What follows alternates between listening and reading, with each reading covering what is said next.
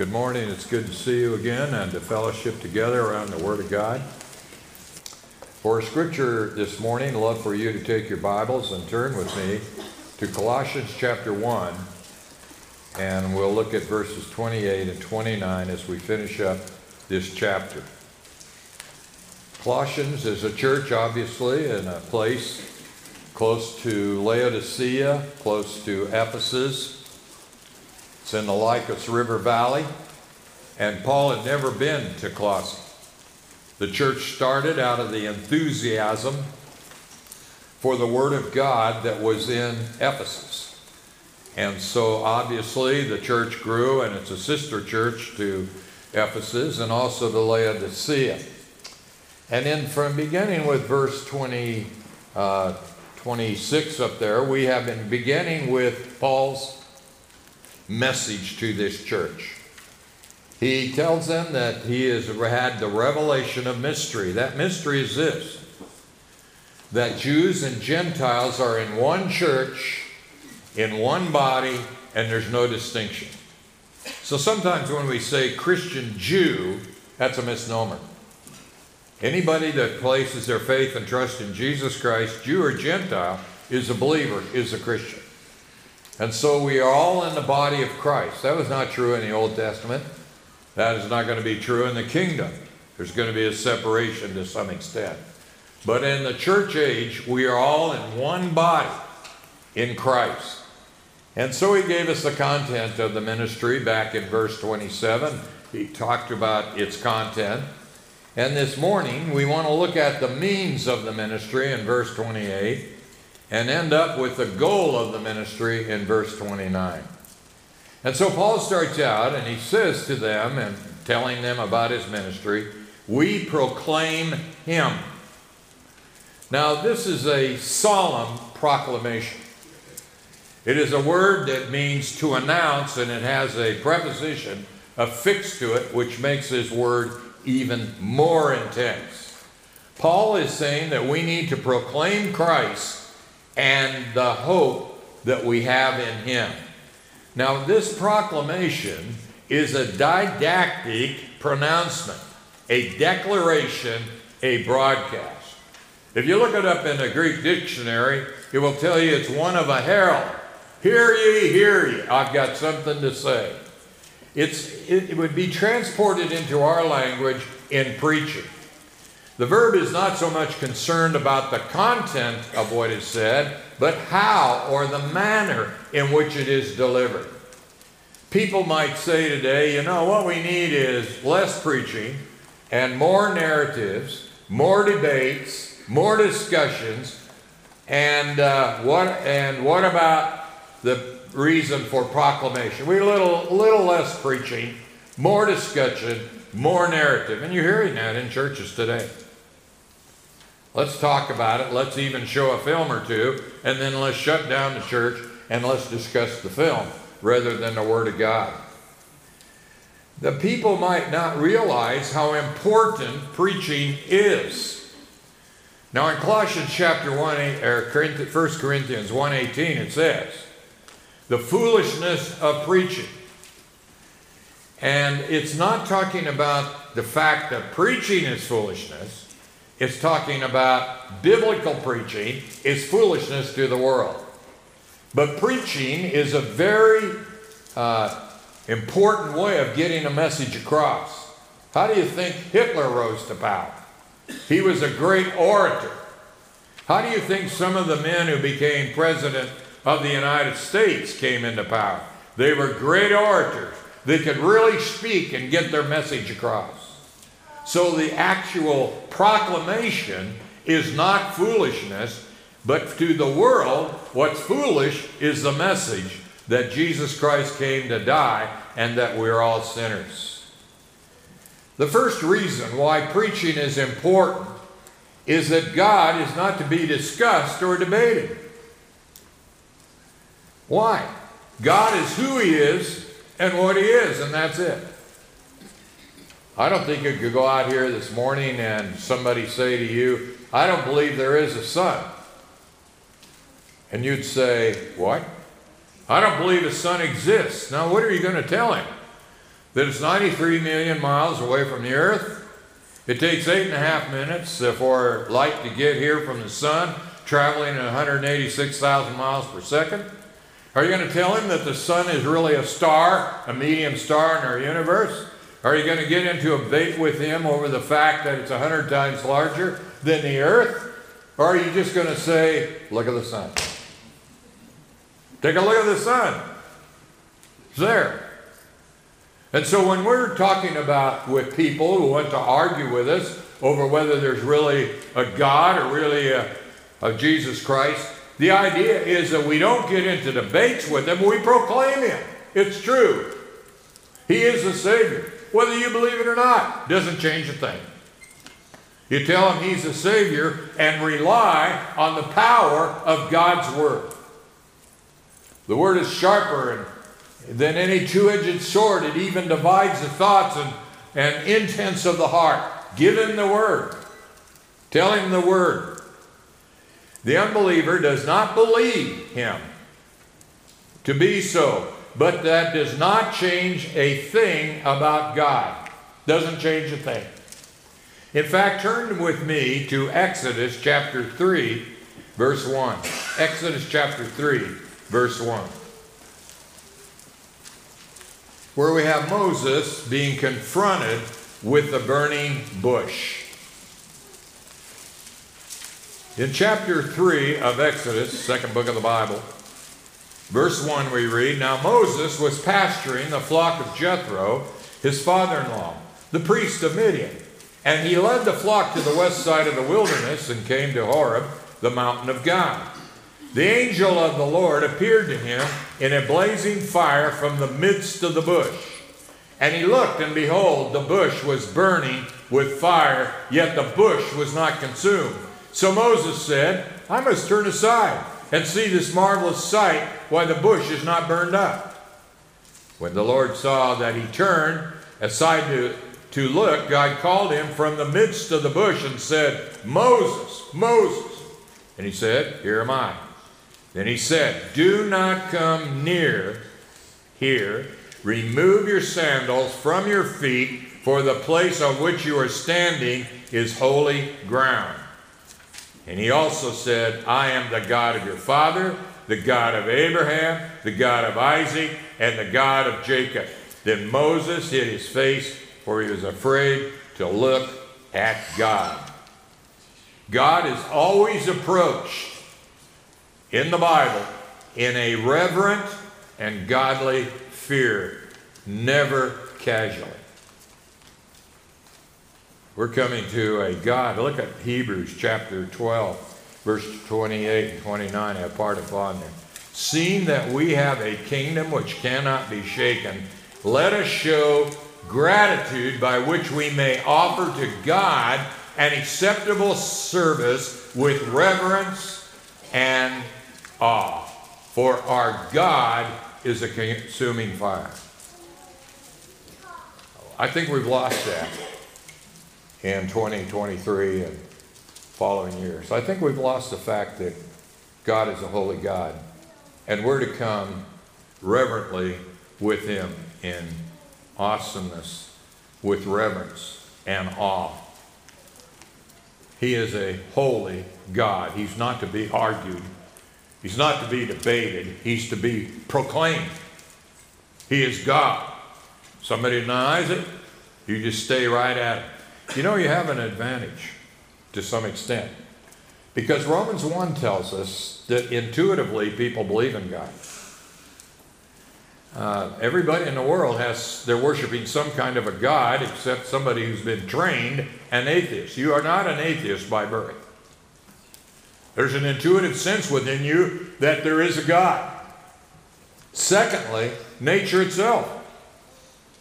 Nature itself tells you that God exists. Somebody had to design this. Things just don't happen. You just don't throw Uh, a tornado will come over a junkyard and create a seven oh seven.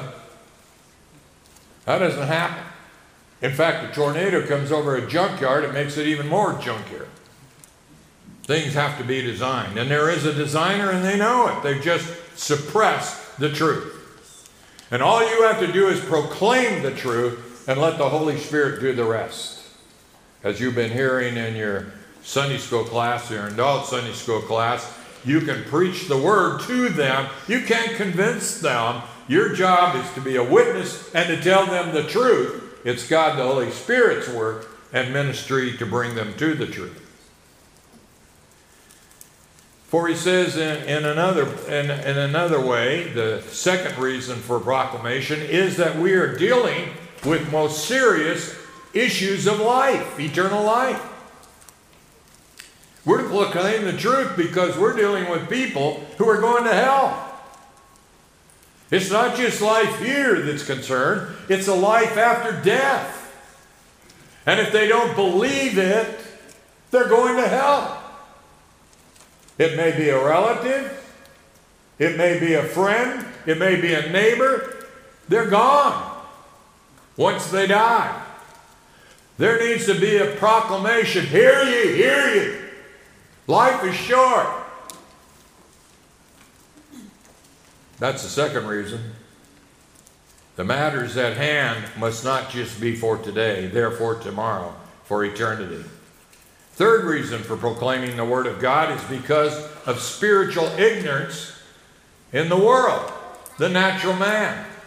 Persons who are not Christians are not capable of discussing the Word of God. They're ignorant. They're foolishness to them. Now, there are, there are other avenues. You can preach in witnessing over the backyard fence, over a cup of coffee, or in your living room. You can talk about the Lord, but there needs to be a proclamation, a preaching in our churches. A message that is preached with intensity, with passion, with someone who loves the Lord and is passionate about the fact that we are preaching a message that the world doesn't understand, nor can they apart from the ministry of the Holy Spirit. Look at Second Corinthians four, four, and six. Second Corinthians four, four, and six. Here's what it says. In whose case the God of this world, that's Satan, has blinded the minds of the unbelieving so they might not see the light of the gospel of the glory of Christ, who is the image of God. I have people say to me almost every week, why is it they don't get it? Why can't they get the truth? Why can't they see the truth? I'll tell you why. They're blind. The blind doesn't see the truth. They can't see the truth. Someone has to open their eyes. And that someone is God himself in the person of the Holy Spirit. So when you witness to somebody, or you talk to somebody about the Lord, and they don't get it, they're not rejecting you, they're rejecting God. And they're blind and they can't see at all the truth.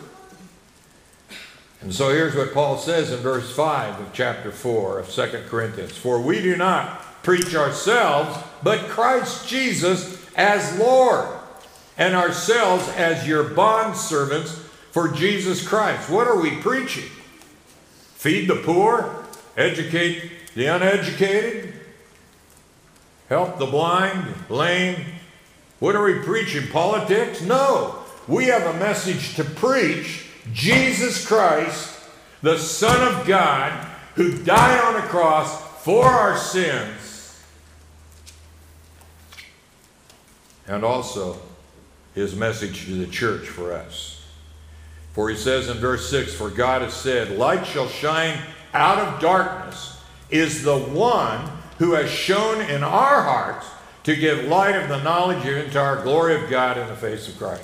How in the world did we get it? I'm a sinner saved by grace. I grew up in a Christian home, but that didn't save me. I had to come to a personal realization that Jesus Christ alone could save. Fourthly, proclamation is necessary because it humbles mankind. It's humility. Turn with me to the book of Acts, chapter seventeen, verse twenty-two. Acts chapter seventeen, verse twenty-two. Paul is in Athens. In Athens, it was the intellectual center of the world at that time. Uh, they would, my dad grew up, uh, we lived in California for a while when I was just a young kid. And they had a MacArthur's Park, not related to John MacArthur, General MacArthur was later. They had MacArthur's Park, and they had a debate stage up there. And people, they called it the Spit and Argue Club. And people would get up there and rant and rave about some particular theory they had, and the next guy would disagree, go spit, it, spit on him, and he would take over till somebody spit on him. And they would argue.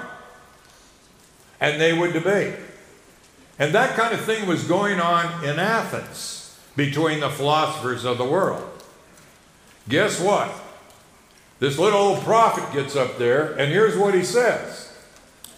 He said to them, so Paul stood in the midst of the Areopagus, and he said, men of Athens, I observe you're very religious in all respect, an idol every corner you look. And he said to them, for while I was passing through examining the objects of your worship, I also found an altar with this inscription, to an unknown God. Therefore, what you worship in ignorance, I proclaim to you. You don't even know who you worship. You have a God here in case we miss somebody. It's a humiliating message. Proclamation is to bring us to a point, to change our wills, to call us to attention. I grew up in a church where it was this.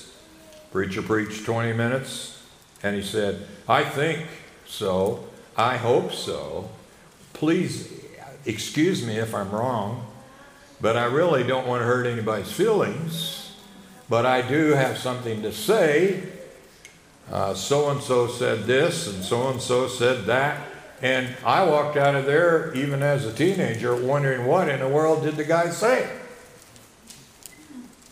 And even then, I thought to myself, if I'm going to preach, and I'm going to teach, I don't want anybody walking out wondering what I believe. We got to proclaim the word. It's got to be there.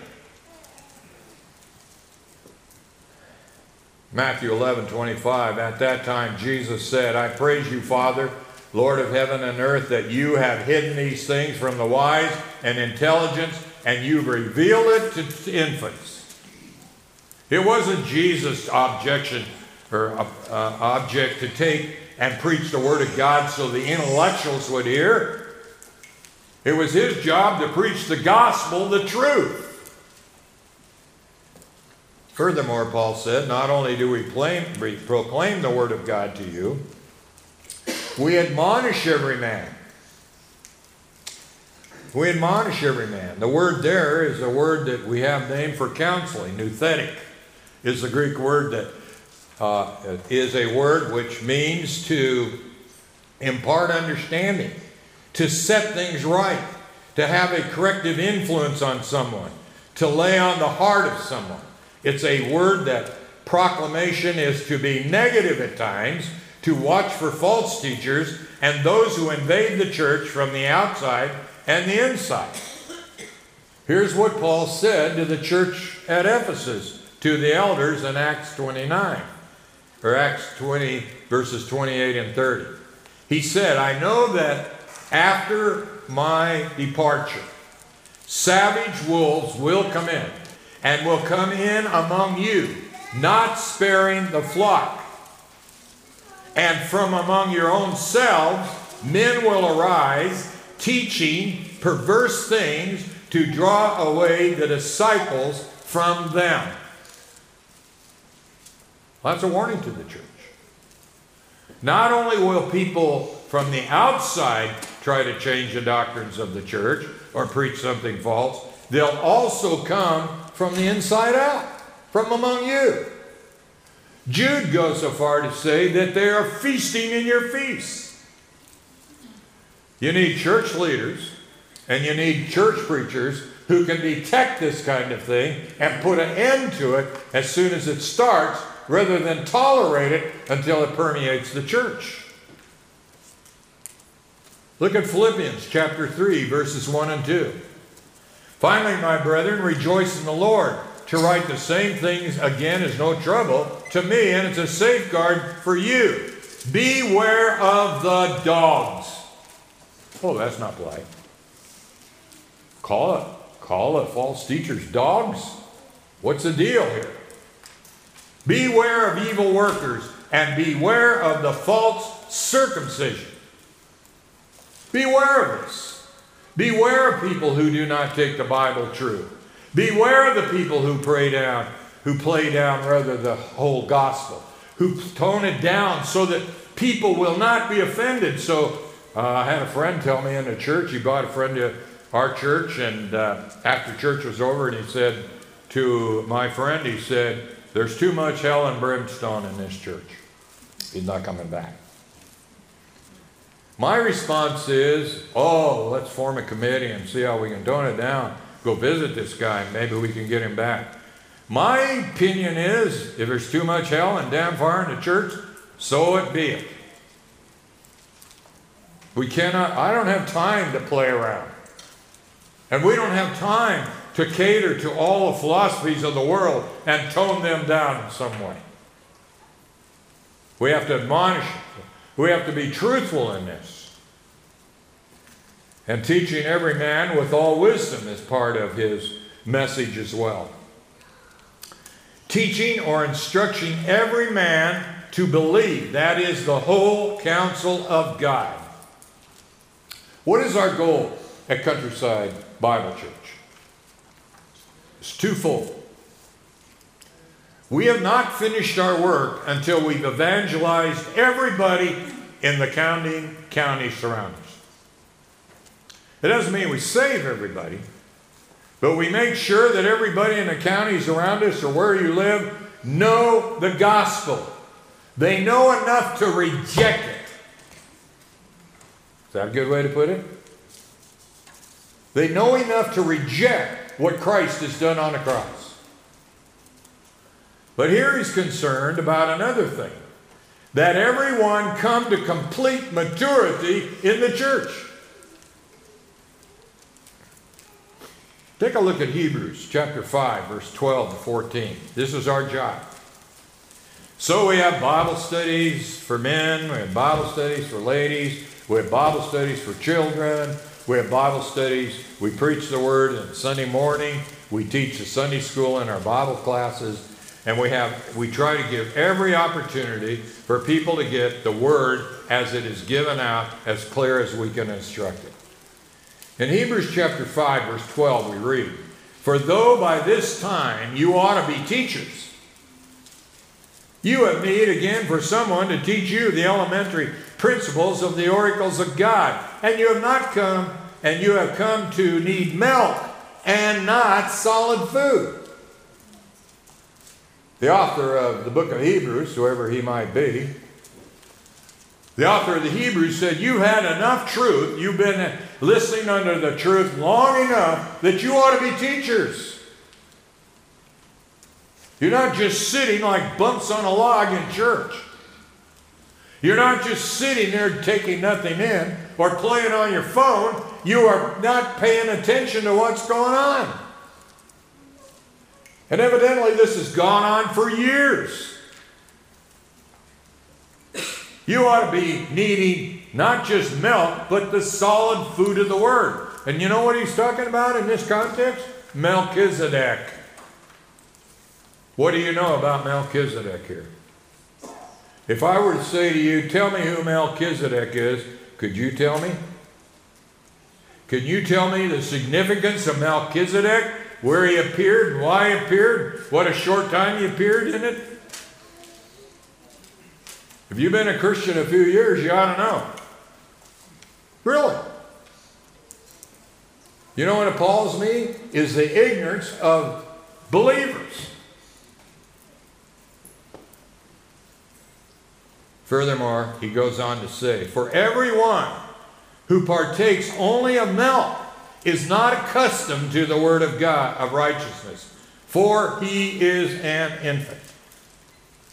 But solid food is the nature, or is for the mature, who because of practice have their senses trained to do discern good and evil. Do you catch that? It's not only intake of the word, it's the practice of the word. Who learns more, the student or the teacher in a Sunday school class? The teacher. Why? Because he's studying the word. Because he's in the word. The student just takes a little gleam here and a little gleam here, and that's not true of all of you. Some of you have a serious bent to learn the word and to take the word in. In all wisdom, Paul and his companions never slighted the gospel in order to win the favor of men or to gain more converts. Okay, they're not listening to this. Let's change the method and let's not proclaim it anymore.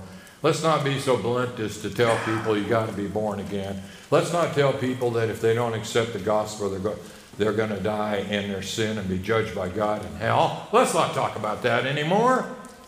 That's offensive. Paul never did that.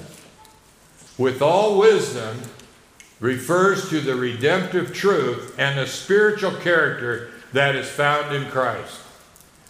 Colossians chapter two, verse three, we're coming to it. In him, that's in whom, Christ, are hidden, how many of the treasures of wisdom and knowledge? All. What does all mean? All means all. That's all all means. Furthermore, all wisdom is found in Christ. It's in him.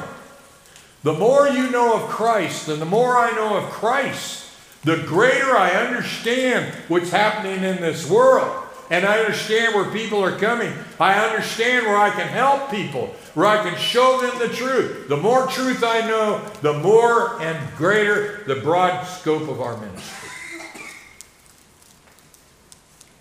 In him, with all wisdom. You, you've read the Proverbs probably many times, and it says what?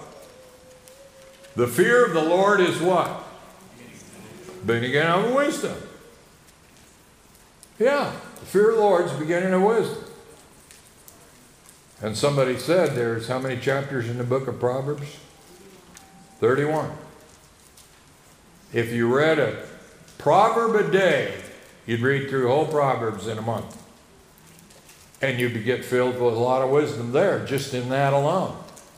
Just one verse a day. And you get through a month. Now, September, you'd have to maybe someday read two. Are you in the Word? Let me challenge you to get in the Word every day. I find I used to, in my earlier life, do it at night. I'd read the Word of God at night. But the older I got, the more sleepy I got. So I switched to the morning. And before I go anywhere, I read the Word of God. If it means I got to be at a six thirty Bible study, I get up early and read the Word of God. If it means that I can sleep in late, I wait till eight o'clock and read the Word of God. But I do it before I do anything else. And I encourage you, you don't have to do that. You just need to do it. And get yourself into the Word of God. And here's the purpose in verse twenty-eight and following. So that we may present every man complete in Christ.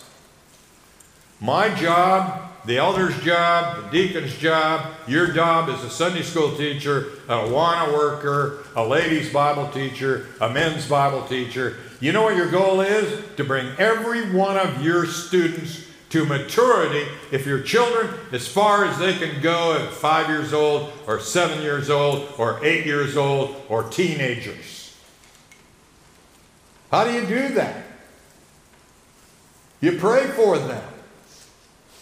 You take your students, and you take daily, and you put them before you, and you pray for John and Susie. Every day. Every day. I come with a passion that I want to see every one of you Grow in grace and knowledge of our Lord and Savior and come to maturity in Christ. And it's a real heartbreak when I see people taking this casually. It wears on them. And it really is a bummer when you see them fall off the cliff or hear about something in their life that is totally anti-Christian. What a heartbreak. In Colossians two ten it says, and in him you have been made complete, and he is the head over all rule and authority. There's such a thing as spiritual maturity. And here's the deal about spiritual growth. You are either going ahead or you're going backwards. There's no neutral here. You may have walked with the Lord ten years ago and really found him exciting, and it may be a boring, dead subject to you now. Tells you a lot where you are. You're out of sorts. You have let the devil and the flesh take what was once a joy to you and rip your heart out. Here's what James says in James one four. Let your endurance have its perfect result, so that you may be perfect and complete and lacking nothing. Your endurance. We talk about the perseverance of the saints. The perseverance of the saints has two sides of one coin. One side says you are saved forever when you're saved. The other side says you persevere. No trial you have or I have will ever be greater than we can bear.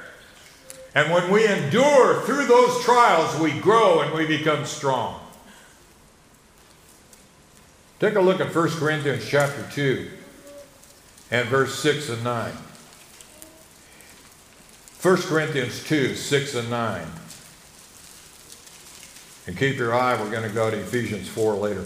But First Corinthians two, six and nine. Yet we do not speak wisdom among those who are mature, a wisdom, however, not of this age, nor of the rulers of this age who are passing away, but we speak God's wisdom in a mystery, the hidden wisdom which God predestined before the ages to our glory. The wisdom which none of the rulers of this age understood. They don't understand this. The rulers that rule over us, they don't have a clue unless they're a believer in Christ. And I've seen very many that are. They don't have a clue. The wisdom which none of the rulers of this age understood, for if they had understood, they would have not crucified the Lord of glory. It makes no sense to them whatsoever. Go to Ephesians chapter four, verse thirteen to fourteen. Here's the goal of the church again, and stated in a different way by the same author.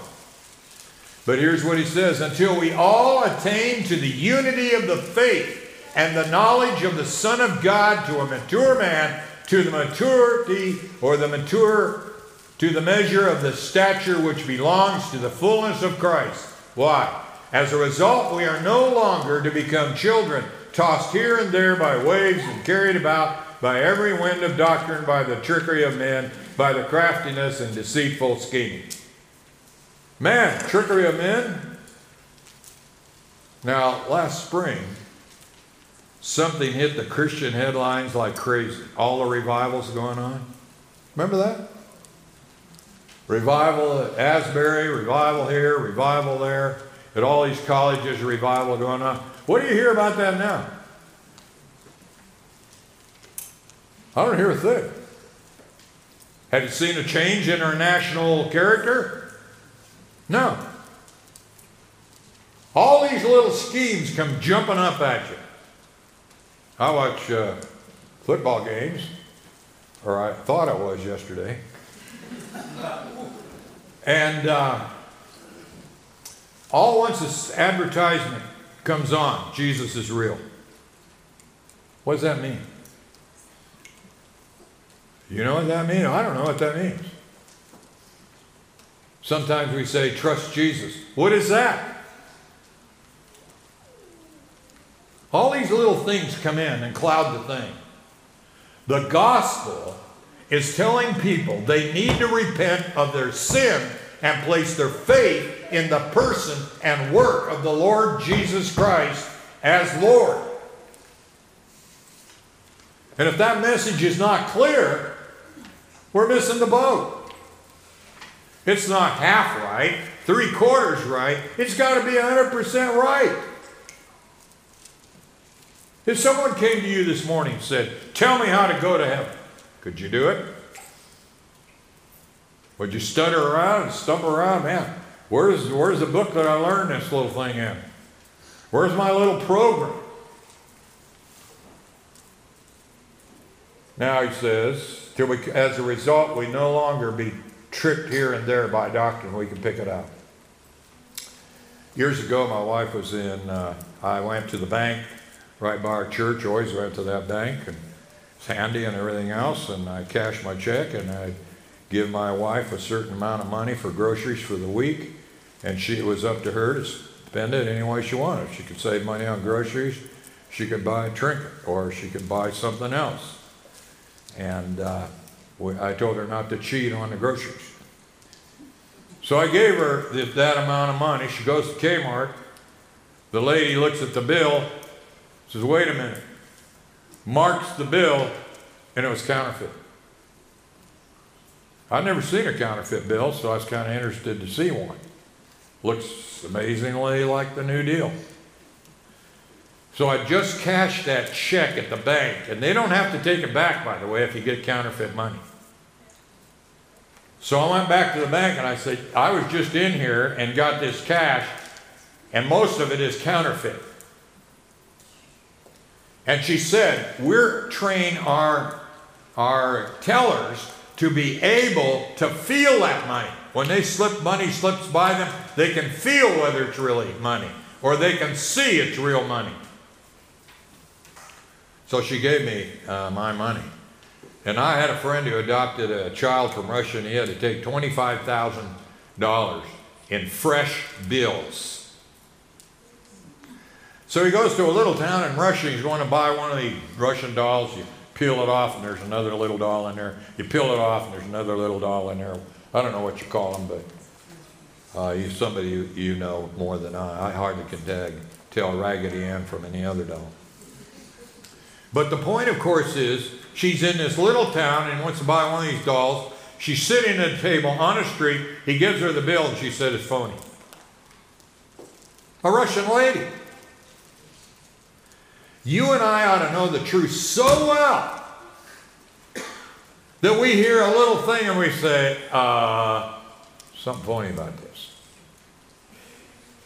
A little red light goes on in our mind, and pay attention to it. Whether I say it or anybody else says it, pay attention to it. Now in verse twenty-nine, he gives us the dynamics of his ministry. For this purpose I labor and striving according to the power which mightily works in me. This phrase, for this purpose I also labor, I transliterated it, translated from the original language, and it goes this way. Unto which also I am working tirelessly to accomplish that every man and woman be complete in Christ. That evangelists, that we evangelize the area in which we live.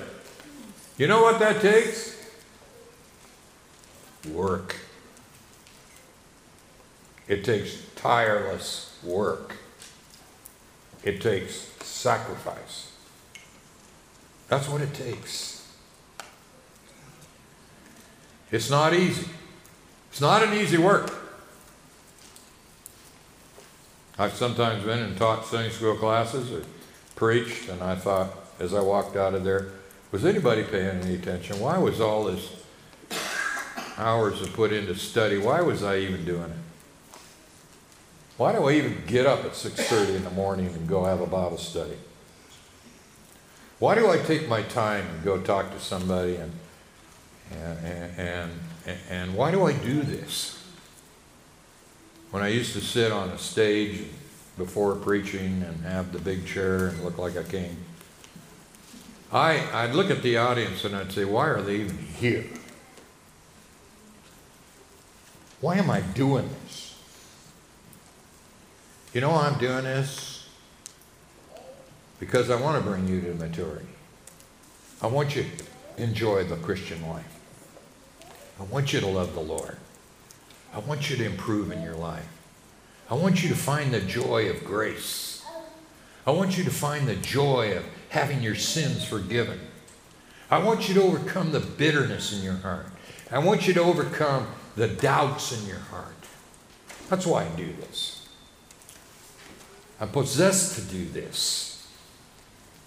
This is a tiresome and it's a wearisome work, which is always difficult, and it's discouraging at times. You put your life into someone, next thing you know, they're off in La La Land. And at one time they were walking with you, and next thing you know, they're in La La Land. I met with a guy in Kansas City every week for about a couple years. One day he told me, he said, you know, Rod, I'm tired of eating, and uh, I think I need somebody else's voice in my life. Left me, left the church. I'm getting my mail, and uh, here's a letter from uh, the jail. And I opened the letter, and here's the letter. Dear Rod, I need a lot of help. I'm being accused of molesting two of my adopted daughters. Lost his family, lost his real sons, lost everything. And he's still in imprisonment. I wrote to him for a while, tried to encourage him, and thank God for a church in Hutchinson, Grace Bible Church. They have a jail team. They're pretty good at it. A former jail uh, guard and that over guards had a heart for the people, started a ministry in that church, and they go into the uh, re, the prison in Hutchinson and minister to him. Last I heard, he was still going to Bible studies there. You say, well, that can't happen to me. I never thought it could happen to him. He knew the word, and he knew it well. So there's more than just knowing it intellectually. Paul uses the word labor. It's a present active verb describing wearisome toil, both as mental, physical, and spiritual. Aren't you disappointed when you're teaching a class and somebody you know flips? Aren't you discouraged at that kind of thing? You think it's fun to go to somebody and say your marriage is falling apart, we're trying to help you? You think it's fun going to somebody's house where they don't want anything to do with the Word of God? You think that's pleasant work? Hardly. I love to go to a house where they say, I love the Lord and everything's just going great. God's answering prayer. Went through this trial and God has been great. Man, I walk out of there encouraged. The next part of that verse says this, striving according to his power, which mightily works in me. And literally it's according to the working of him, the one who continually works in me in power. When you teach a Sunday school class and work with Awana, you walk in here and say, God, help me to do my job. Give me energy, even if it's my class is dead and they didn't learn their verses. Help me in this Sunday school class. Help me when I walk into this auditorium that I may know more about Christ and more about him. The word power, which mightily works, are from the same word. There's two words here for energy. One's a noun, one's a verb. The fact that God provides energy, which is effective. And you can stand up before a church congregation or a class and you can pour your heart out and you don't see one inkling of anybody paying attention. But you know one thing, it's the word that, pay, that causes it. It's the Word that causes the energy. It's the Holy Spirit that does the work. And you can walk out of there satisfied. But it takes work. You don't start your Sunday school lesson ten o'clock Saturday night. You start it Monday morning, Monday evening, and you work your way through that lesson so that you know it and you can have a passion for God. The ministry which you, which we, to which we have been called is energized by the power of God to do what you need to do along with the wisdom you get from the Word of God. May that be our goal, and may it start this morning in our communion service. We're going to have a communion service and you say, oh man, this isn't the day for us to be here. It is the day for you to be. And if you're a believer in Jesus Christ, you're welcome to take communion here. We'd love to have you do it. But if you're not a believer, don't, don't fake it. God knows whether you are or not. Don't fake it before Him, because you'll, you'll be accountable for it. It'll be one nail in your coffin, so to speak. But I, you can change it. You can bow your head and say, I repent of my sin. I believe Jesus Christ died for me and for my sin, and He'll forgive me if I place my faith and trust in Him. And I want to do that. I want to know that I'm right with God. And I'm taking this bread and I'm drinking this cup to tell you and everybody observing that I'm a believer in Jesus Christ. And maybe you've been a slacking off up till now. This is the morning to say, I, this is the morning God's speaking to me, I'm changing. You tell God that. And, this, and, and I don't care how many times you have to go back to Him. He always takes you back, doesn't He? He always takes us back. And you know what I'm so thankful for? I'm a sinner saved by grace, and I'm so thankful that God forgave me of my sins and is forgiven me even now. Wow. That's something to get up and shout about. That's something to really get excited about. Let's do that in a communion service, and let's stand for prayer, and I'll ask the men to come and serve. I'll ask our brother Jeff to give thanks for the bread. Father, as we uh, contemplate our own sin, our own depravity, we just thank You so much that You brought us to a place of repentance. What a gift it is to know our need for forgiveness. So we thank You, Father, for sending Your Son. We thank Jesus Christ for giving up His body that we could live eternally. In Jesus' name, amen. Amen.